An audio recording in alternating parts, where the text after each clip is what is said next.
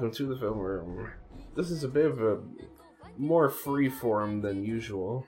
Yeah, you're, you're kind of getting a couple of weeks of that. Uh, blame the March lulls. Um, today we're going to be kind of continuing a little bit in the same era, really, of uh, films because uh, the one that we're covering next only came out two years after uh, Lost in Translation.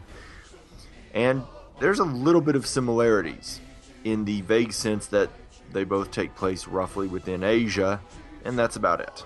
Today we're going to be discussing Stephen Chow's Kung Fu Hustle, and uh, I want to start this cast by pointing out that when we do the schedules, we're kind of going with what films do we want to talk about and what can we do to get a diverse set of films for y'all to listen to. So, okay, last week we did a fairly sober, um, subdued film. This week we're doing a live action Looney Tunes movie, more or less. We're we we we don't try to hit a hot button issue. Sometimes though the schedule just kind of falls as it does and we find ourselves doing one anyway. And that's kind of the situation that we're in right now with this film because it would be very hard to discuss this film without discussing the controversy over Chow's latest film, uh, The Mermaid, which has earned tremendous reviews overseas, has earned great audience word of mouth. Uh, it's it's making money hand over fist in China. It's uh, just I think it's uh, it's setting records. I know it's supposed to be a great film, and in America, you're probably going to be very lucky to see it. It's getting a very limited release. Um, yeah, I think I saw something on that. I didn't know that was him. Yeah. Uh, now, one of our listeners has seen it. Uh, I, I, saw Sheila. Had, I saw you given your thoughts on it and made it sound very appealing. Uh, this is a movie that uh, I have not seen, so I can't give my opinions on it. But by all accounts, it's apparently a very crowd pleasing film. It's apparently quite entertaining. And the studio is sitting on giving a wide release to it because they think it's only going to appeal to Asian audiences. Uh, let me guess, because of the subtitles. You know, probably. Uh, probably. Uh, so by sheer coincidence, we're going to be covering what happened when one of Chow's films did get a wide release. And the answer, to be perfectly honest, is well, it didn't set the box office on fire, although it was a huge hit overseas. But it has had nice legs. It has been a nice cult film on video. It, it did very, very, very well on video. And it's one that I, I think a healthy amount of the listeners have heard. Um, as I said, this was a film that I will give Sony a lot of credit back in 2005 they did give this a wide release, and actually not too long after the film was released in Asia. Um, one of the all-time great fumbles that the uh, Weinstein comp- uh, that the Weinstein brothers did with uh, Hero was they released it about two years after it was released overseas. Kung Fu Hustle actually came out about a month after uh, it was released overseas. So I, which I think is pretty good. I think that's pretty fair. Hot Fuzz had a longer gap between American and UK release. Yeah, which that one I was waiting for, so that one really bugged me. Yeah, that one really should have been day and date international. I eh, there's so much about how the release of Edgar Wright's films have been handled in America that you know what I'm actually going to be getting into that as we're doing this discussion because seriously those movies have been fumbled continuously in their release. Um, Shaun of the Dead was fum- Shaun of the Dead, Hot Fuzz both got extremely small releases compared to what they are. Like they both they both got like under a thousand screen releases. Ah. And yet these are movies that are such crowd pleasing films. I've never thrown them on and had them not be movies that everybody in the room was just eating up they're movies that are honestly probably better known than the comedies that got 2000 screen releases of their years. Mm-hmm.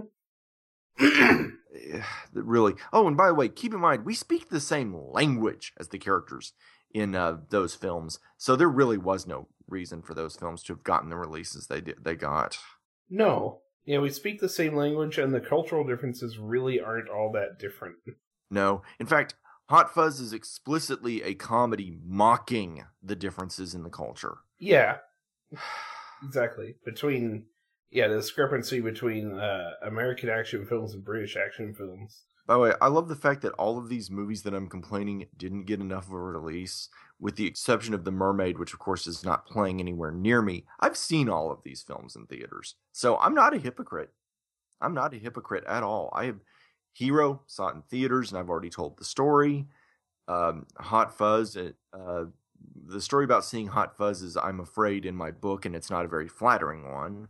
Uh, Shaun of the Dead, definitely saw that one in theaters. Uh, saw The World's End in theaters too, of course. How else could we have gotten that minisode?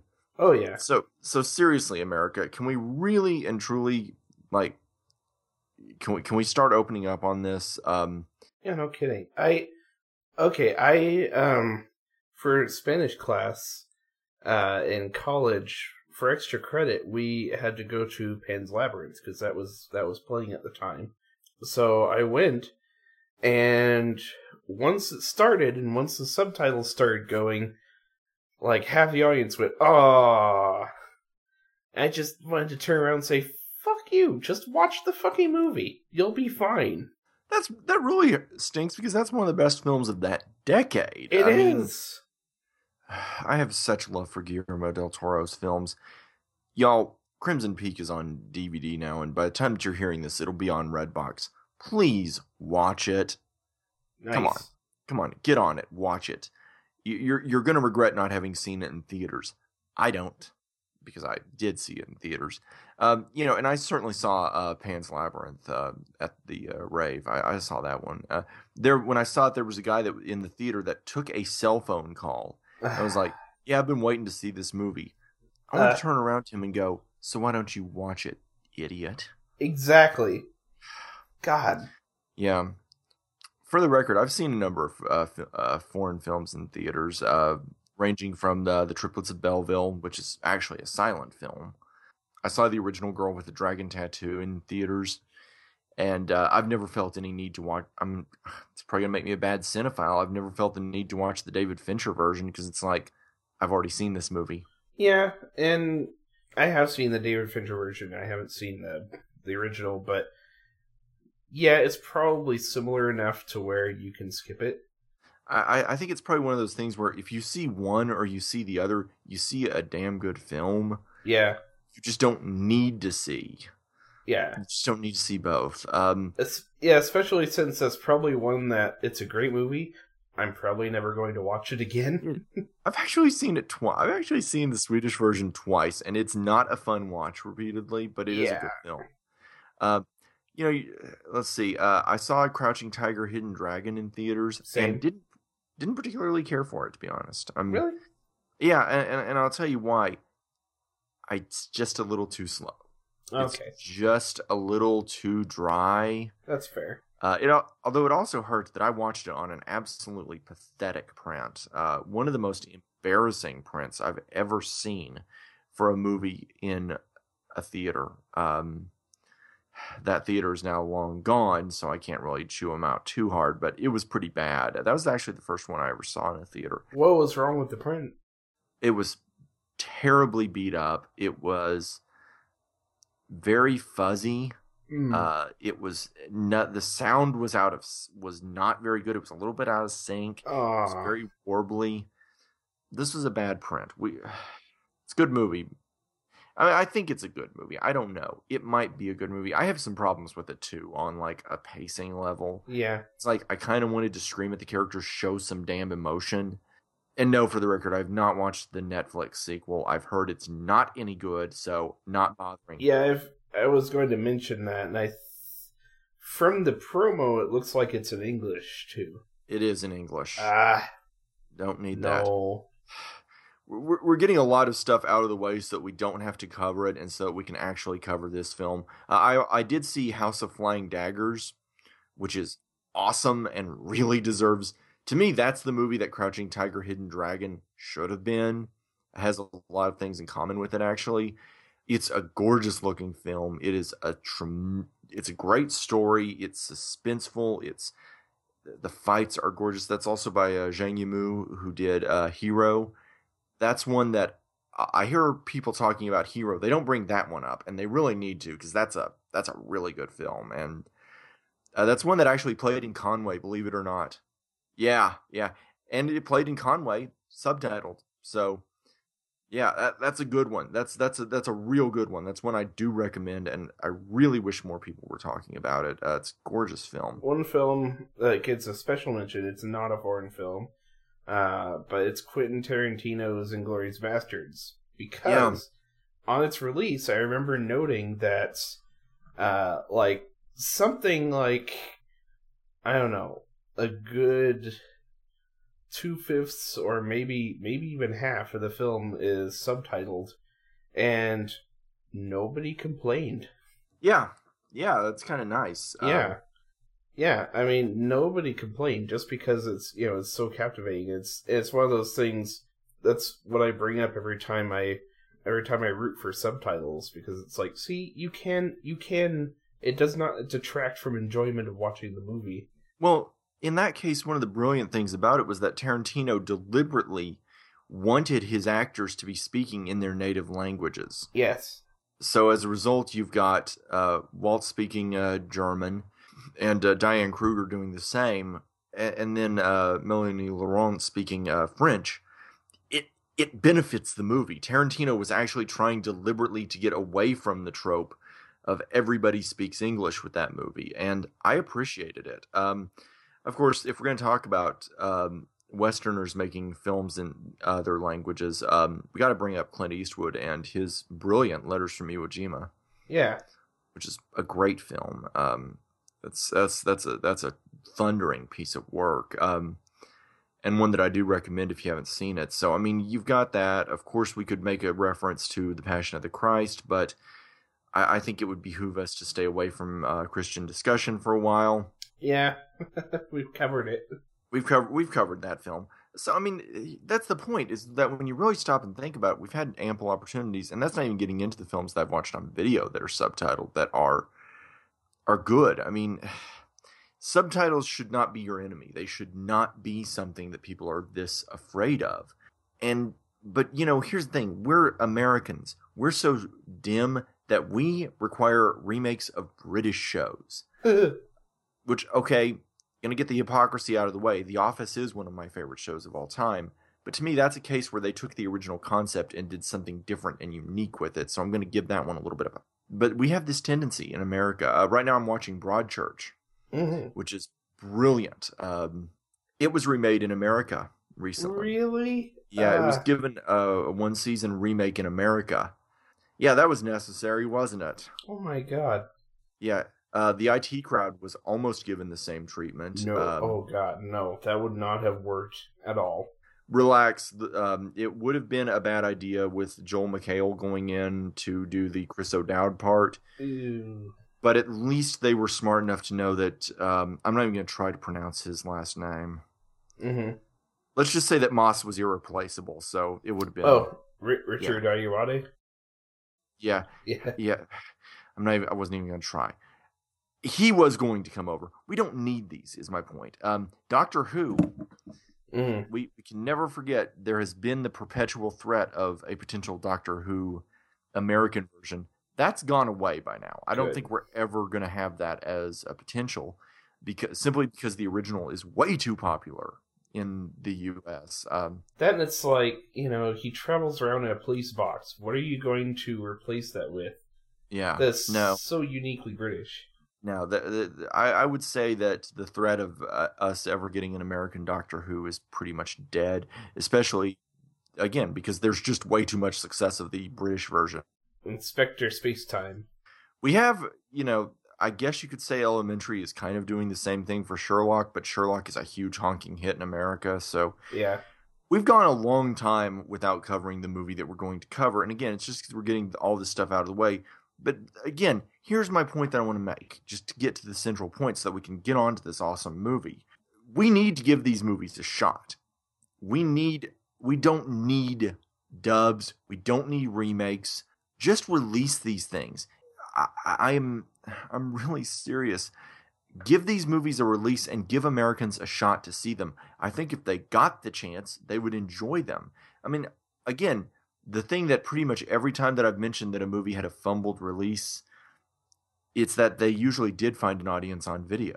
On video, people seem to be okay with it, which is funny because I think video is a far more distracting medium than. It is, yeah, because uh, uh, at least in theater, you know, it's it's designed so that all eyes are focused on the screen, and uh, yeah, in in a home environment, there's there's too many other distractions. So yeah, I'm, no, I mean I, which to be fair, I put my phone away when I'm watching TV. So Oh yeah, Uh, but anyway, Sony, please release the Mermaid. Uh, I would like to see it. Um, Me I'll definitely catch it on video. I'm I'm hearing it's good. But until then, let's look back at what happened when Sony gave one of Stephen Chow's movies a wide enough release that it actually managed to play in uh, Benton, Arkansas. Mm. That is that is a thing that happened. It played in Benton, Arkansas, because that's where I saw it. So uh, again, a little bit of backstory on the movie. Uh, Chow's first film, uh, Shaolin Soccer, was a huge hit, pretty much everywhere except the United States. I didn't. I also did not know that was him. Yeah, that was him. Oh yeah, that was definitely him. Nice. Well, he starred in it too. So, um, although he's moved at this point mostly behind the camera, he doesn't do much uh, on-screen work anymore. Yeah. The film was a huge hit everywhere except America. Why was it not a hit in America? Well, remember what I said about uh, Miramax fumbling uh, the release of Hero until they finally got it out? And in all fairness, it actually was a pretty big hit when it was released over here. Also, thanks to uh, Quentin Tarantino's uh, push. Yeah, t- yeah, Tarantino. Although the problem was that's now led to so many people referring to it as a movie that he did when all he did was endorse it. Yeah. No, he just. Yeah. So, no, let, let's let's let's be clear about. Uh, but what happened was the Weinstein's they sat on this movie. They they gave it a terrible trailer with that exposed a bad dub that was put on uh, the print of uh, Spy Kids 3D that I saw. Mm. I'm never forgiving uh, my friend that dragged me to see that. Um, I, they they fumbled the release of this movie. Apparently, I- I've never seen it. I've heard it's quite good, um, but it was. But again, in America, it, the release was fumbled. I eventually did limp out on like I think a few screens, um, enough that uh, it got some reviews. Um, and it, I think it was going. I think uh, the Weinstein's finally threw up their hands on the dub, and I think it was released subtitled. It didn't do as well as it could have done. Is the point? Yeah. Well, because the film was a huge hit, Chow had enough sway to go to Sony and say, "Okay, I really want to do this movie. I want to do this big love letter to the films that he'd grown up watching." hmm and they they gave him a fair release. I mean, he he said that it was apparently it was a very trying production. You know that it was because this was a very ambitious film, but it was a huge hit uh, internationally. Um, huge, huge, huge hit in China. In fact, it was even given a uh, re-release for its 10 year anniversary in uh, 3D. Oh, nice. You mean uh, uh, Kung Fu Hustle was? Yes, Oh Yes, it was. shit! and this is a movie that probably looks amazing in 3D. This is a movie that this is a movie that's on par with Jurassic Park in terms of I can look at it and see exactly why it would be in 3D. Did they uh, have they released the 3D version over here yet? No, no. Ah, shit. we don't that's something we got to talk about. A lot of movies get 3 3D releases in China that don't get them in the US. Ah, A lot of movies. that's heartbreaking. I know. Um, I don't know what the quality of the conversions are, but a lot. If you want to know what's really keeping the 3D boom alive, Mhm. it's that. Um, I China. will point. I will point out that for financial reasons, I did not see uh, Zootopia in 3D. Okay, yeah. I've heard I probably missed out though. I've heard it. I can tell that probably was very good in 3D, but I think I'm gonna try to see it in 3D. yeah, do do because I, I mean, it's definitely pro. In terms of the quality of the film, it's definitely worth the, maximum ticket that you can pay. Uh, You're going to get your money's. But I mean, yeah, 3D. The 3D boom in China is huge. They release a lot of films. A lot of their homegrown films are in 3D. Hmm. Uh, I know The Mermaid is in 3D. Nice. So 3D is big over there. So yeah, it got a 10 year re-release, um, which is a strange thought. 10 years, good lord. I know. But yeah, so the film, as I said, the film it was a huge hit in China, and in the U.S. it didn't perform so hot. Let's let's let's call it what it is. It only did about 17 million in the United States, uh, which is not bad as foreign films go. That actually puts it in the top 10 of releases, but it's not great. It, it definitely did not do as well as it could have done. Uh, I think if this had been in English, it would have probably done better. I hate to say it. But I give Sony a lot of credit for the fact that they went on ahead and released it subtitled. Because, to be perfectly blunt, we've spent this whole cast talking about subtitles. This is a movie that does not need them, really, even in the slightest. This is. Nah. it's very visual. This is a very visual. Much of the de- very little of the plot is really laid out in subtitles. A lot of it is really laid out in action, in visuals. You could probably do this as a silent film, you know, with a with a little bit of editing and reshooting. This could have been a silent film, and it would have played just exactly the same. Yeah. The plot is superhumanly simple, so let's get that out of the way. Yeah. Um, there is an evil gang in China, the Axe Gang, which is based on a real gang, actually. Oh, really? Yeah, so, and they are so named for obvious reasons. They are taking over uh, the area.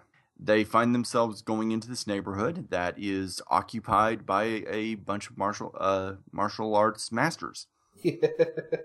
yes. That oh that that's probably that's one of the funniest scenes in the movie with uh, those two thieves try to try to challenge them one by one. hmm yeah.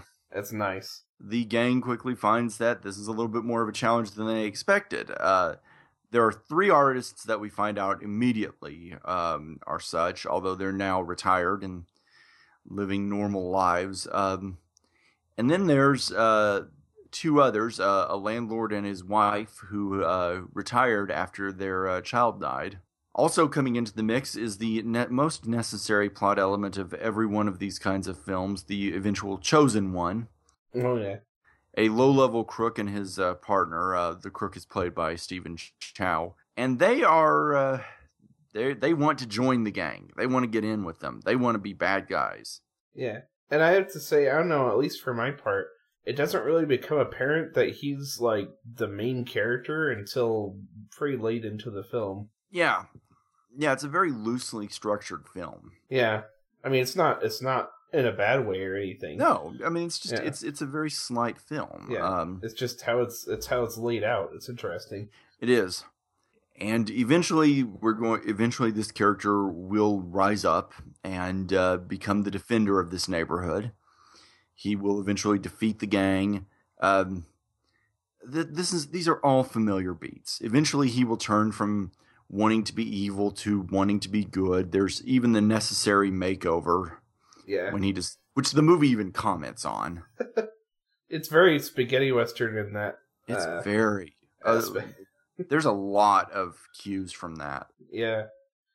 Oh, I I love that they take the uh the spaghetti western trope of uh you know, the hero having to be beaten down uh before he can rise back up and uh like has to, you know, he has to be beaten up and uh Yeah. to his worst. It's like they take that to the extreme. Yes, they do. They take it to the absolute extreme in this movie, and it's great. Um, it's great. And he just he's a full body cast and then when it's time to rise up, he just breaks out of it. As I said, this is a very, very thin plotted movie. Um, there is the inevitable love interest, um, a uh, girl that the uh, crook knew when he was uh, a kid, and she's deaf, which is there. There's there's an, there's a nice poignancy to that scene when uh, he finds her again, and he's ashamed of who he was, of who he's become, and because he'd initially tried to save her uh, from bullies, and instead they beat him up and humiliated him. yeah. Yeah, as I said, plot is not this movie's strong suit. Let's talk about what is, which is the fight sequences, because I want to pause to talk about something that annoys me about American parodies. Yeah.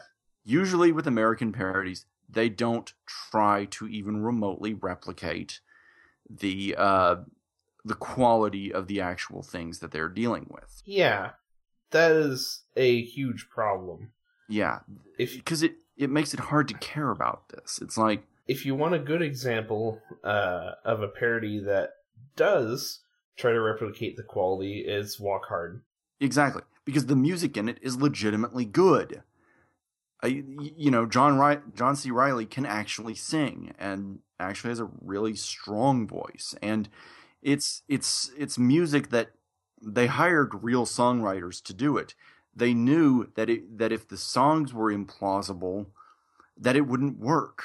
It's like you know, it's it's kind of a parallel trying to make an argument and pointing out all these things, but not presenting a solution to those. Mm, know, yeah, otherwise it's useless. this movie does it right um, because the fight sequences in it are absolutely fantastic. Ah, they're so good. They're the reason to watch this movie. They're very much the reason that Chow made the movie. And why are they so good? Well, initially he hired uh, Sammo Hung uh, was going to be his initial fight choreographer, but there was all kinds of differences there, and they Mhm. just they decided, okay, we're just, this is not going to work. Right. So when Hung dropped out, they found a replacement. And they didn't just find a replacement. He found the greatest fight choreographer in the world and hired him. Yes, Yuen Woo-ping was brought in to do the choreograph the fights. He's responsible for the fights in The Matrix. Oh yeah. He's, res- he's responsible for the fights in uh, Crouching Tiger, Hidden Dragon. I mean, this is this is the guy. This is the guy you hire if you want your fights to be the absolute best. yeah. It I mean, this is the master choreographer. Oh, he did the fights on Kill Bill. Oh, there you go. Yeah, yeah. Let's keep going through. Let, let's keep going through his credentials here. Do Um, do. because uh let's see um yeah i really want to i really want to make sure that we get this uh, that, that we get the full understanding of his stuff um fearless he did the martial he was the action choreographer yeah i guess action choreographer is something that's uh, a little bit separate here i mean it the, the guy this is the guy this is the one that you hire if you want all-time great fight scenes. And he did the fights and he, he was the choreographer on this movie. So what you wind up and to be fair, the fights in this movie are often quite silly, but they're also often quite amazing. They uh, are they are one of, they're some of the most creative fight sequences I've ever seen in any film. They are very Chuck Jones, but at the same time, the blows are really good. Um, I don't know if it's become if it's clear from this cast, but I do love martial arts films. I, it's it's breathtaking to watch. The fights are just they're balletic, and there's a good reason for that. Um, a lot of guys that get get their starts in uh, st- that work in the martial arts movies also have expertise in that world. Um, of uh, you know, the Chinese opera is a big deal, and that's where a lot of the fight choreographers get their starts. Yeah, seriously, Jackie Chan came up from that. Uh, Sammo Hung came up through that, um, and yeah, so yeah, you th- this guy. This is yeah, that was the smartest thing that Chow did on this movie was hiring this guy. I mean, God, the fights in this movie are insane. What's your favorite one? I've got to ask. My absolute favorite one, and I can tell you this off the top of my head. I forgot what their name, but the two the two assassins with the with the string instruments. Yes, that's the one that I was going to say too because Yes. it is such a it's so great. It's it's like it's almost a complex concept, but they per, but uh they explain it visually and it works so well. You know, because they're basically shooting airwaves at this, you know, and uh cutting people down that way. that's amazing. I mean, yeah. and And it's gorgeously shot too. my favorite imagery from that is the simple like the setup for that which is you know when they're uh first introduced they're trying to kill they're trying to kill a guy but they're like kind of tuning the instruments so going dun dun dun dun dun dun boom setting out the first wave and then misses him and then you see like a leaf cut off of it like the shat it's uh, like in shadow see like a leaf cut off of a plant, and then second one misses and uh, I think hits a cat. I think so. Yeah, if I remember right. The third one gets him. It's like nicely done. It, it really it, it is. It's it's such a a, a poetic and eerie scene, and it's the choreography, the timing on it is precision. Um, yeah, my second favorite is the sparring match between the three uh, the three masters of the town. Yes. Yeah, before they before they have to leave. because because it's done with such love. You can you can feel the admiration and respect these men have for each other, and you can tell that they're really. It's it's an interesting idea. The idea of a fight as uh, a sign of respect and admiration, rather than just you know. Yeah, exactly. I'm gonna beat you up. Exactly. It it, it speaks to how martial arts are viewed in that uh, culture. It's it's it, yeah, it's a great scene, and I mean, pretty much. I, the, the, the fights with the beast are great. Uh, that's one of the fun things about this movie is that you've got the uh, they inevitably there's always got to be the ultimate villain, the ultimate weapon. Mm-hmm. And in this movie, he's just this very unassuming middle aged man. Mm-hmm. He's just very polite, very you know, eh, yeah he, he's not established as being any kind of a threat, and then you see that he is just an absolute nightmare when he fights. Uh, there's the actor that played that role, obviously uh, a martial artist. Uh, had not worked in 15 years when he because I okay clearly I hit up the IMD, uh, the uh, Wikipedia page this morning. Is that clear? Yeah. Um, he he was uh, one of Chow's. he was Chow's favorite growing up, actually. Hmm. And nice. he'd been out of work for 15, 15 years. He'd been in business instead, and Chow enticed him to come back and do this, and that was a good call. Uh, because it's very funny. You've got just this very nice, very pleasant guy, and then he goes to work and he's destructive. Yeah. I don't know. I mean, we can talk a lot about the fights. This movie is hilarious. It is. It is. And um, a lot of the hilarity comes in the fight scenes. Mm-hmm. Yeah, because funny. because physics are physics have no role in reality in this movie. I mean, yeah, obviously you've got the wuxia tropes of people, you know, flying and you know jumping and impossible movements, but you've also got characters that get that the, la- the landlady that's basically uh, that when she runs is basically the roadrunner. Mm-hmm. That's really where you can see the Looney Tunes influence. I mean, yeah, I haven't seen Chow say that this movie was inspired by that stuff, but I you know it is. It has to be on some level, at least that style, because this movie it feels so it's so silly. I mean, this is just such a silly movie, and I love that it's silly. I, I love that this movie it, it embraces that it's a ridiculous movie. Um, I mean but yeah, you've got the landlady who is such a great character. Who lungs of steel, lungs of steel. She's very much the shrewish harpy, uh, which is a trope I'm not so high on. But she's so well portrayed, you don't really care. Yeah, it's she's funny and she she is shown to have a positive side to her. She is shown to have a decent, caring side. Yeah, you can understand that the death of her child really did screw her up, and yeah, both her and her husband.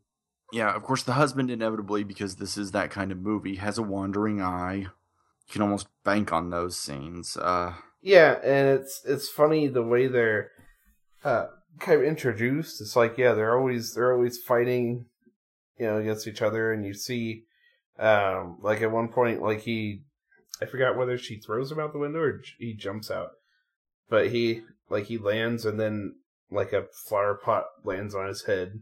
Yeah. And uh it's one of those uh how could he survive that? And the answer is because well, they're both martial arts masters. Mm, exactly. Exactly. You you you can buy it then. I mean right. you also, you know, of the three martial arts masters, you've got the one who's more predictable, the one who's more like the one you would expect. You've got the fat guy. Oh yeah. He's his, his name is Donut. Come on. Yes, it is. Uh, and you've got the gay one. Oh yeah, that's right. I don't particularly like that I'm going to have to name what the gay one's name is. Yeah. I fear he was named Fairy. Oh boy. Okay, I'm not exactly going to be giving this movie a pass on the fact that uh, it's uh, it's got some pretty it's got some pretty damn dated views to just be perfectly blunt. Uh, yeah. I understand that that's kind of the kind of the type of movie it was making, and uh, Chow actually tends towards uh, progressivism in his movies. Uh, I know that The Mermaid is very much an environmentalist film. Maybe didn't have to. Maybe didn't have to bring that part of the homage back. I mean, he's still a respected figure. Yeah. He's still. Everybody in town still respects and admires him, and while he is effeminate, it's more that he's kind of a bashful, quiet guy Yeah. he's not i mean he's not really mocked so much for the being gay thing it's Yeah. it's just i wish i wish i wish i wish this movie hadn't gone there Yeah. Just just yeah, tone down some of the some of those tropes there. Yeah. it's like i mean again yeah there's progressivism just in the fact that uh, you've got the deaf girl i mean Yeah.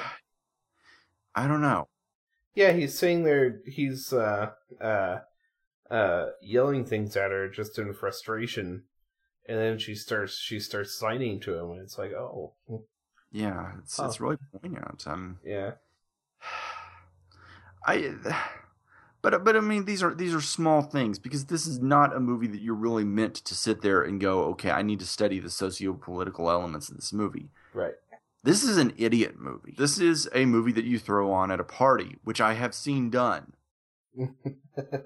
I've watched it with a group of friends. It's a movie that you sit back, you have a couple of beers, and you watch it with friends. oh yeah. And it's good that way. It's it's very good that way. Um, I don't know. As I said, it's a simple film. It, it doesn't have tremendous depth. One small thing that I like is that I like that the beast isn't killed at the end. Like there's no violent disembowelment of him. Mm-hmm. I mean, the movie is rated R, and it did deserve it because it does get kind of graphic in places. But I, I like that at the end, the beast's response, rather than being, uh, distr- you know, rather than being violently disemboweled, because where's the fun in that? He's instead humbled, and he's like, "Teach me." Yeah, exactly. Yeah, and that's that's something that um I like about uh Eastern movies a lot more is that they are like this is especially prevalent in like the works of uh Miyazaki. You know, the good and evil dynamic is more blurred and often the villain can be turned over to the good side. Yeah, I like that. I like there's a little more flexibility in the morality because Yeah. I kind of think it's we're we're not teaching our kids the greatest messages here. Um, it occurs to me that's something that George Lucas really did take from his uh, obsessive studies of uh, Eastern films Mhm. Yeah. because he brings that over to uh, his films. Yeah, Yeah, I that's one of the things I like and that's certainly one of the things I like here. it's it it's nice. I I mean, yeah, as I said, this movie's rated R and it definitely deserved it. I, I can't help but feel like that might have also been something that hurt it at the box office. Maybe even more than the subtitles was the fact that it was rated R and this movie probably is this movie's probably I wouldn't hesitate to show this to a 13 year old is what it comes down to. I, I wouldn't hesitate. This is What year did this movie come out again? 2005. It was released in January 2005. Okay, so I was 19, so Yeah. Yeah. yeah, I was in college. I was in college. This was when I watched in college. Um, same. it's I don't know. This this is a good one. I mean, it's just it's as I said, it's not a deep movie, but I love that it is this silly. And I'll be honest, I prefer this to just about any uh, American equivalent that I can think of. Um, Yeah, I also will say this. I prefer that, you know, certainly Asia is not lacking in its gun heavy movies. It's not lacking in those, let's be clear. It's actually quite heavy. But I do like that, uh, you know, the, the problem that we have is that Amer- you can't do an American equivalent of this because we don't have people who are trained in this material. this is true. This is such a specific skill, and we don't have Americans who are trained in it. You you don't have Americans who can move. I don't know. I mean, it's funny you think about that. How American actors they don't they don't tend to be very much hyphenates, do they? Um, to the point that when you see one who is uh, capable of more, doing more than just standing there and looking good, it, it is kind of interesting. Uh, I think about Magic Mike XXL, which is kind of a strange movie in that okay, it's a movie about dancers, and most of the guys in the movie aren't that capable as dancers.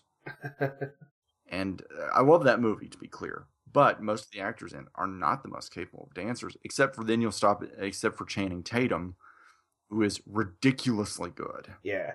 Which, by the way, I think it's on Showtime, so I have access to it.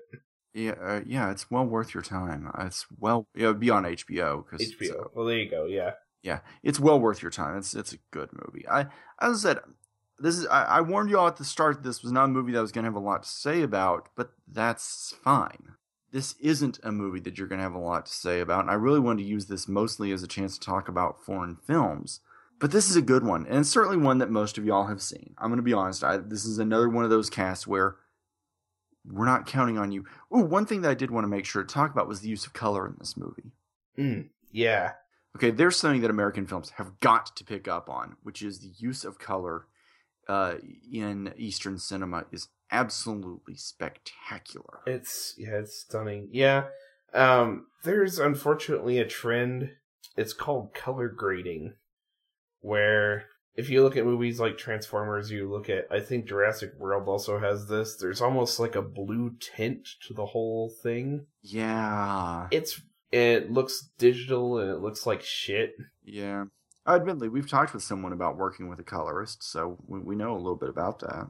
Yeah, true. You know, do do something creative with your colors. That's what the frame is for. That's what cinematographers are for. That's what you know. And also, uh, there's a trend of, um, you know, you see a lot of movie posters. I think uh, I will admit, over the past few years, uh, this problem has kind of gone away a bit. Uh, but movie posters, you'll see, was it orange and teal? Mm-hmm.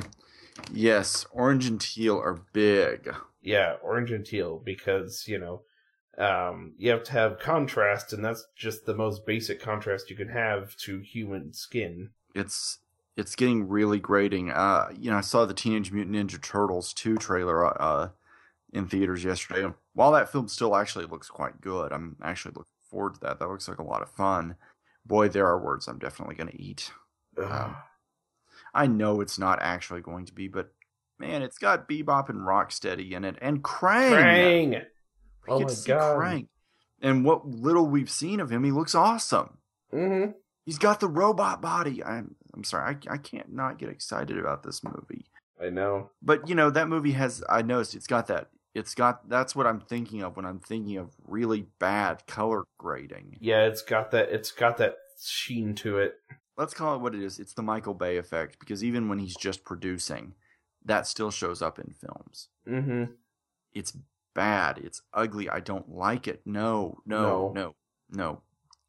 Can we just can we just like quit it? I just seriously quit this. Put some put some goddamn color in your films. That's why I appreciate cinematographers that know what they're doing. Um, this is, of course, what Roger Deakins is legendary for. Um, Robert Richardson is really good at it. If you want another good example of a recent film that uses its color really well, uh, Mad Max, for God's sake. Ah, superb use. Yeah. Superb use. Lots of oranges. I mean, okay, there's using orange, but using it well. Everything is so saturated and vibrant and alive. Y'all just need to have seen that if you haven't seen it, okay? Yeah. You know, but uh, I'll tell you, the, uh, a cinematographer that does really great work with this is the uh, he goes by Peter An- uh, Peter Andrews, or it's I think yeah Peter Andrews is what he goes by. Mm-hmm. Uh, Steven Soderbergh is Ooh, yeah yeah as a cinematographer, Soderbergh knows exactly what to do with color. He has tremendous eye for it. He did something great with Traffic which was he used to differentiate be- between the three main uh, story threads in the film. Mm-hmm. He used blue, and like he used okay, one was a very sepia tone story, one was a very cold tone story, and one of them was very much your Hollywood story. So yeah, uh, Nice. I love that movie. I I have a cinematography story uh, uh, about him. Uh, I forgot what film it was. It might have been Ocean's Eleven. I know it involved George Clooney. It's either Ocean's Eleven or Out of Sight. Uh, there's a scene where he's walking down the street, and suddenly the camera catches a lens flare. I think his his cinematographer is like signaling for them to like put up a flag so that they can you know cut out and then server says no no no no no let it go Yeah. yeah it looks interesting Yeah, I, I like that. I, I like that. That's that's a good approach. Um, this getting back to this movie specifically, I really do like that there is very vibrant use of color. Uh, even the night scenes are very. They have a great look to them. They have a great feel. This is a good looking movie. Uh, Chow is a really gifted director. He's got a good eye. He's he's got strong shot composition. He knows what he's doing. Um, again, this is one that looked great on the big screen. Looked great there. i Uh, imagine yeah, I'm guessing you didn't get to go see it. no i saw it on i caught it on video unfortunately By the way, there is an English language dub of it. If you yeah if you're wondering if you should watch it, you have not been listening to the cast, clearly. Yeah. So yeah, let's leave it at that. i was Um, gonna say but no, this is one that looks uh, it, looks good on the big screen. Uh, there was only one other person in the theater when I went to see it. That oh yeah, that stinks. But oh well, I've been in, I've been in theaters where there was less. yeah I have I've to. been to an, I've been in a number of theaters where it was just me. So this is one that, but this is one that again, I'm trusting that most of y'all have seen it. I believe it's still on Netflix. it is yeah along with his other film uh, one of his other films King of Comedy Yeah, this is well worth your time. I mean, if you haven't seen it, this is just a great idiot movie. This is just a great throw it on, have fun movie.